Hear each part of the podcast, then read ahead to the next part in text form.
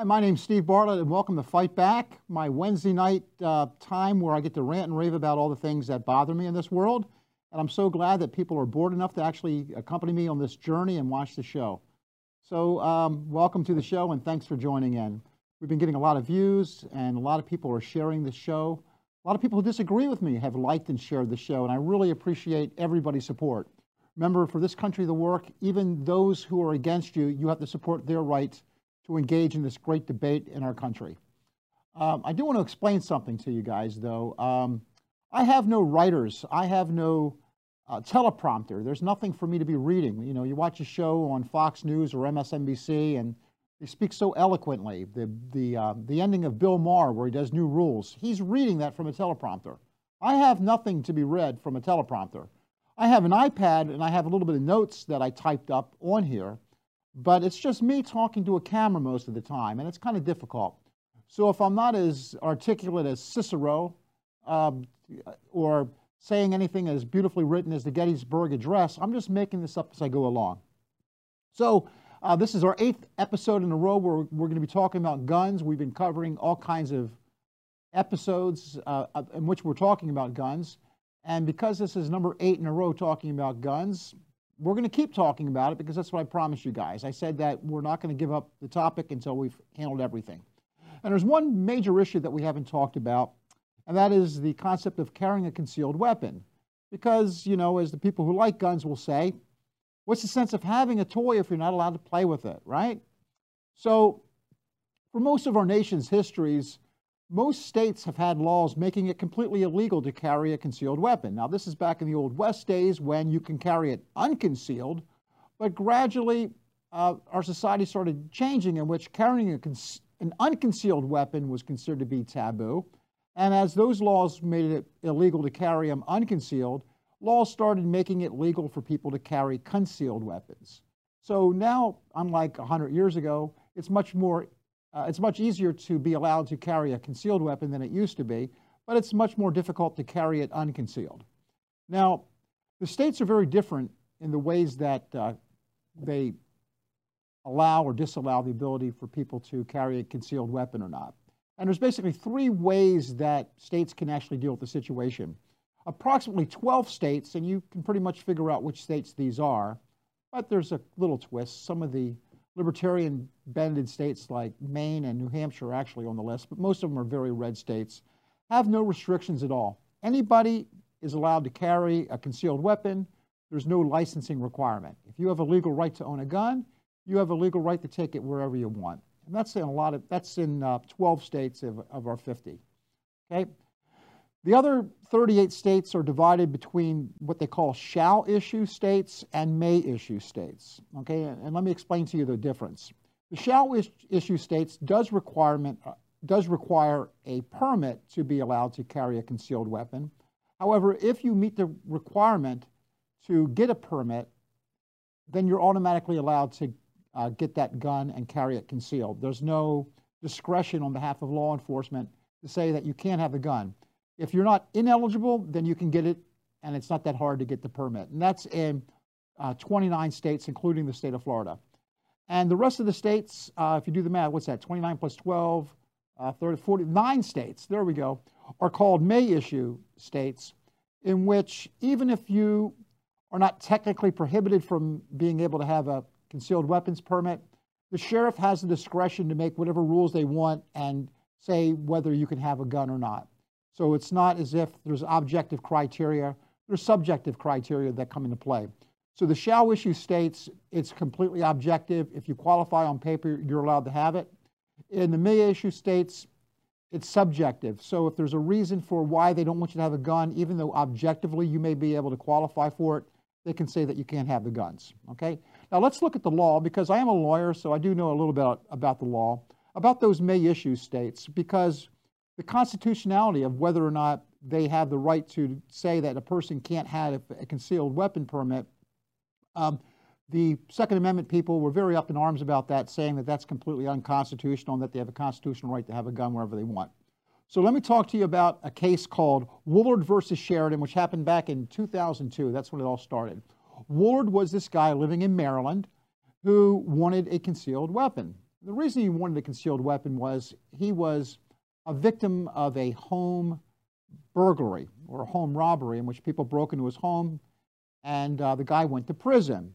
And then I guess 10 years later, when he got released from prison, this guy was scared. Mr. Woolard was scared, so he went to the sheriff's office and filled out an application to be able to get a concealed weapons permit.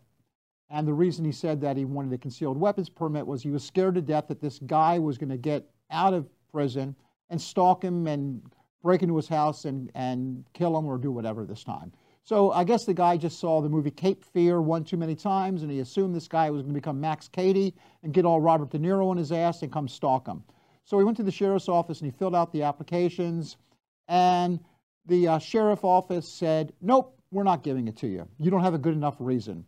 You don't have an, you never articulated a specific reason that this guy has made any threats or that he's definitely coming after you. He hasn't done anything after he's gotten out of prison. You just have this generalized belief, and because you don't have a real tangible reason for wanting to have a concealed weapon, we're denying it to you. So this guy did what most people do. He lawyered up. He went and hired an attorney, and he went to court. And they went in front of the trial judge, and the trial judge ruled in his favor and said that his rights were being violated. Now, the reason his rights were being violated was they said that the standard was vague.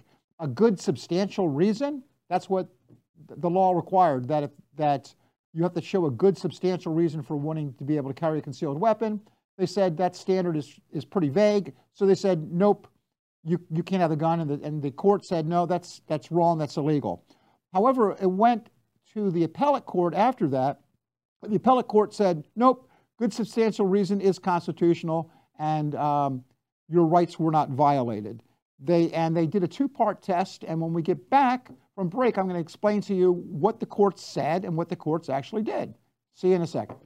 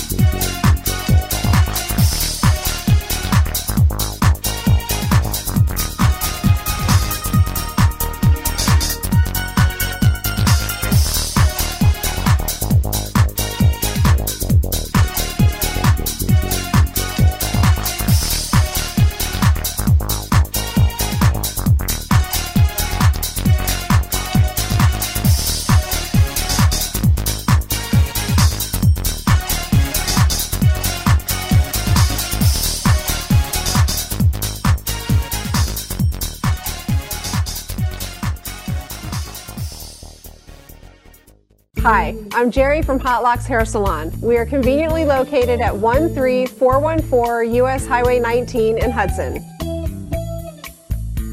I've been a local hairstylist in our community for the last 34 years, 7 of which I was an educator. Our passion is the artistry of hair, and Hot Locks is here to help you achieve your perfect image. You can call us at 727-514-9978. Okay, we're talking about the legality of states that are may issue states, which say that they have a right to regulate or even ban the right for people to be able to carry a concealed weapon. And what happened is, let me go back a couple episodes. One of the very first episodes we did, we went through the Supreme Court standard about the right to own a gun and how Judge Scalia said for the very first time in American history that people have a constitutional right to own a gun. However, if you read the Second Amendment doesn't say that you have a right to own a gun. The Second Amendment says you have a right to bear arms. And they're not talking about Smokey the Bear or a grizzly bear or a teddy bear. Bearing arms meaning to carry an arm. So the Second Amendment is more than just about owning a gun. It's about the right to carry a gun. However, the Supreme Court has never issued a decision about how much that right actually extends. You know, is it an unlimited right? Now, the people in the NRA think that it is an unlimited right, but the Supreme Court's never decided that. Now, Scalia did say that states do have a right to regulate guns and say who can own a gun, where they can own a gun, when they can own a gun, and actually exclude people from owning guns who government deems to be unsafe. Scalia himself said that. So the right to own a gun is not unlimited, and neither is the right to bear arms. So what the court did in Maryland when they upheld the law that said that a person has to show a good and substantial reason to own a gun is they created a test for deciding whether or not a law was constitutional or not. It's a two-step test. The first part of the test is there a substantial government interest in regulating the gun or limiting ownership of the gun or the ability to carry it in a concealed fashion? And the second part of the test is the law reasonably fitted towards achieving that goal? And what they did in the Woolard case was they said, well, what was the substantial government interest? The substantial government interest, according to the Maryland District Court, federal court, was reducing gun violence. That was a legitimate interest, reducing gun violence. Well, was the law requiring a good substantial reason for before you can get the permit to carry a concealed weapon? Was that reasonably fitted? According to the Maryland court, yes, it was. By reducing the number of guns on the streets, it helped accomplish the goal of reducing gun violence. So therefore, the law was upheld as being constitutional. Okay, now, a lot of people who are in the NRA might say, that's a crock. We were railroaded. We were screwed. Okay? So what happened is they appealed that and went to the United States Supreme Court. And the United States Supreme Court, you know what they did? They punted. They refused to hear the case, which is something that the Supreme Court of the United States has a right to do. They only hear cases that they want to hear. There's no absolute right to go to the Supreme Court. They have to file something called a writ of certiorari, and the judges look at the cases and decide which ones to hear. So if they refuse to hear a case, the courts of the highest level court, that's the standing law. So without the Supreme Court wanting to participate in this decision, the case in Woolard, the case from Maryland, is still the law of the land. And that law says that a law regulating the ability to carry a concealed weapon is based on whether or not there's a substantial government interest, and is that interest reasonably fitted to the goal. That's all they have to do, and it's very easy for a state, therefore, to ban the ability for people to carry concealed weapons. Okay? Now, another major issue in this area of law is something called reciprocity. There's a big movement right now saying that if you have a license to carry a concealed weapon in one state, you should be able to carry it in any other state. So in other words, if you go to Texas, the gun capital of the world, and have a right to carry a concealed weapon, then you should be able to go anywhere you want in the United States and carry that concealed weapon, and it's no longer against the law. Okay? You know, if you have a right to carry it in Texas, then if you want to go to Massachusetts or Maryland or New York or California or any liberal state, then the government has no right to regulate and tell you that you can't have a gun. And a good example of this is in that movie Unforgiven. If you remember when Gene Hackman is the sheriff of the town and he tells everybody, hey, you guys coming in my town, got to take your guns off. There's no guns inside the borders of my town. And he used to make everybody take their guns away. Okay? Is that, what's the law say right now? Well, the law was that each state has a right to regulate who can have a gun in their own states or not. And there's a little bit of hypocrisy going on right now because most of the conservatives believe in something called state rights, which is the ability of a state to regulate themselves. That's why there was a big, that's what they claim was the reason they were against affirmative action rights in the 1960s, that the federal government has no right to tell a state what they can do, and that each state should have a right to decide for themselves what they want to do. That's one of the arguments they make about abortion, that you know, just because the federal government says that you have a right to have an abortion, the states should be able to decide for themselves. Well, in this area, if a state decides that a person should not have the right to carry a gun within their borders, why should they be forced to follow Texas's law? If you live in the state of Florida and Florida says that you can't have a concealed weapon, doesn't Florida have the power to regulate what people do in their, within the borders of their own state? So that's a real interesting thing, the whole idea of reciprocity. And how's this going to play out? I don't know. If the federal government tried to pass a law saying that it is legal to carry a gun anywhere you want in the country, would that be struck down as being unconstitutional? Does it violate the abilities of a state to regulate things within their own borders? I think it would be unconstitutional because in order for it to be constitutional, they'll probably have to use the clause dealing with interstate commerce, and I don't think the ability to have a gun within the state's borders and the concealed weapons, I don't think that affects interstate commerce. So I think a law like that would be found to be unconstitutional. But that's just my opinion. It's never gone up to the Supreme Court. We'll wait and see. Now, what does Florida do? Okay, now Florida is, like I said, one of those states which is a shall issue state, which means that if you jump through the hoops, you're entitled to get a carry concealed weapon permit, and the government has no discretion to deny it from you. So let's go over what Florida requires. In the state of Florida, they make you fill out this application, and they get you fingerprinted to make sure that the person filling out the application is really the person who's applying for the gun carry law.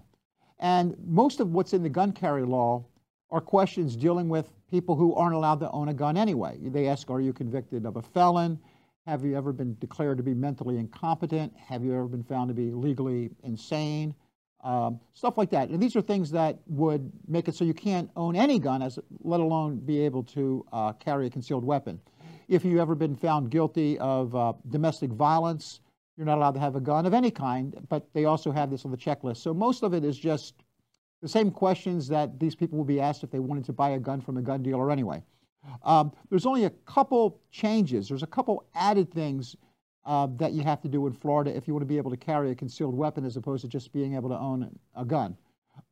One is you can't have any withholds of adjudication for any felonies or any violent misdemeanors or domestic violence cases older than within 3 years.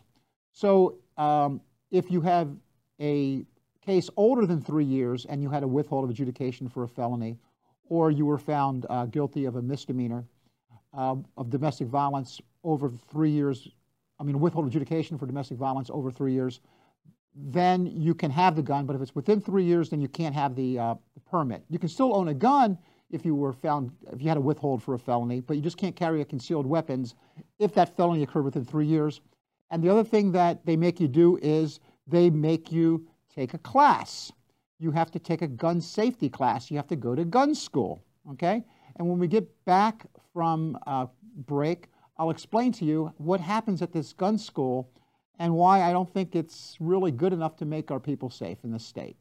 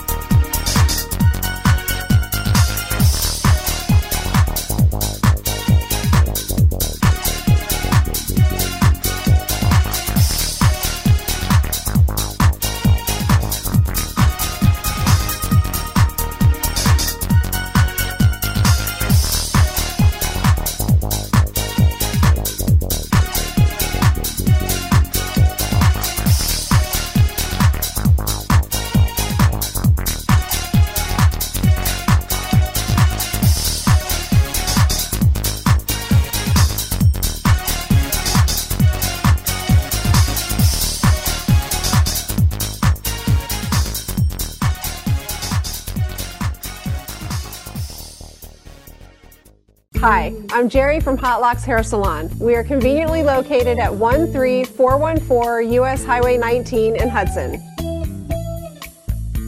I've been a local hairstylist in our community for the last 34 years, 7 of which I was an educator. Our passion is the artistry of hair, and Hot Locks is here to help you achieve your perfect image. You can call us at 727-514-9978. Hi, it's me again, Steve Bartlett on Fight Back. I was talking about the gun school, that one of the requirements in order to be able to get a carrying concealed weapons permit in the state of Florida is you have to go to a gun class. Now, I was supposed to have a guest on the show tonight who actually is an instructor at the gun class, but she was unable to make it this evening, so maybe if she can come on a later date, that'll be fantastic. But I have found some disturbing information. I went to a website called FloridaGunClass.com, which is a place which people sign up to take the gun class. And according to their own website, if you click on there, you can probably see it right now. If you go to their website under their facts, they actually say this, and this is really disturbing, that the only way to fail the class is to intentionally violate gun safety rules. So unless you're pulling a gun and pointing at everybody saying, boo, I'm going to shoot you, or putting it to your head and laughing or doing it drunk, you're going to pass that class. There's no requirement of shooting proficiency that seems to be required by the statute or for being able to graduate that class. So as long as you're not intentionally violating gun safety rules, they're going to say you pass the class and you're therefore allowed to carry a concealed weapons permit unless you are otherwise excluded because you're a convicted felon or whatever. Now, is this the way all the schools are? I don't know. All I'm going is that website I went to. That's what it said, which scares the hell out of me. I was hoping my guest could come on tonight and tell me exactly what goes on in the one school that she actually teaches at to see if that's really consistent in the way it is everywhere else. So here's the big question. What is the impact of carrying concealed weapons? Does it make our society safer or does it make it more dangerous? According to the Republicans, specifically like Donald Trump, for instance, he believes that the more guns we have in society, the safer we all are. And he pointed to the horrible incident that happened was a year ago in Paris, where a gunman killed all these people. And he said if people had concealed weapons, they would have been able to defend themselves and someone could have been a hero. Now, they made that same argument in Las Vegas. There was no hero coming into Vegas when there's a person with an assault weapon going after somebody. But occasionally, it cannot be denied, sometimes there is a hero. A person does have a concealed weapon and can actually be the hero and save the day. However, there are other cases in which the person who has the concealed weapon is the actual bad guy and something actually happens and is actually a horrible person. You know, a good example of that is Curtis Reeves. The Curtis Reeves shooting occurred at the movie theater in Florida. He's still a suspect. He hasn't been found guilty of any crime, so I'm not going to say he's a criminal. However, this is the guy who was the former police officer who shot a person because he got into a fight with another person over texting at a movie theater, and it escalated. The other guy threw his popcorn at Mr. Reeves, and Mr. Reeves ended up shooting him, saying that he felt afraid for his life. Now, that's a stand your ground case, but it's also a concealed weapons case. If this guy didn't have a legal right to carry concealed weapons, nobody would have been killed. People just would have yelled, could have been a fist fight, but people wouldn't have died as a result of that. So there's a lot of instances where the person carrying the concealed weapon is not the hero, but is actually the person who does the shooting, and it might not be a justifiable shooting. So, you know, but what is it overall? Does it actually decrease crime or does it increase crime? What do the statistics say? Well, like I said a couple episodes ago, there's been a concerted effort to stop people from actually analyzing the causes of gun violence. And there's been a lack of research into the actual numbers. The government stopped doing any research and actually prohibited research into the causes of gun violence, which is a major problem. However, think tanks and universities and other groups have tried to do some studies, and the results have been inconclusive. Some studies have said that carrying a concealed weapon actually decreases violent crimes. Other studies have said, no, the opposite's true, that crime is increased when more people are armed and dangerous. I did show on one of the episodes earlier this year that there is a direct correlation between the amount of guns in society and the amount of gun violence that occurs. And so therefore, the idea is that the more guns that are on the street, obviously there's going to be more crime. If guns were at home for self-protection, that's one thing, but allowing people to walk around with concealed firearms, there's a potential of people abusing that privilege.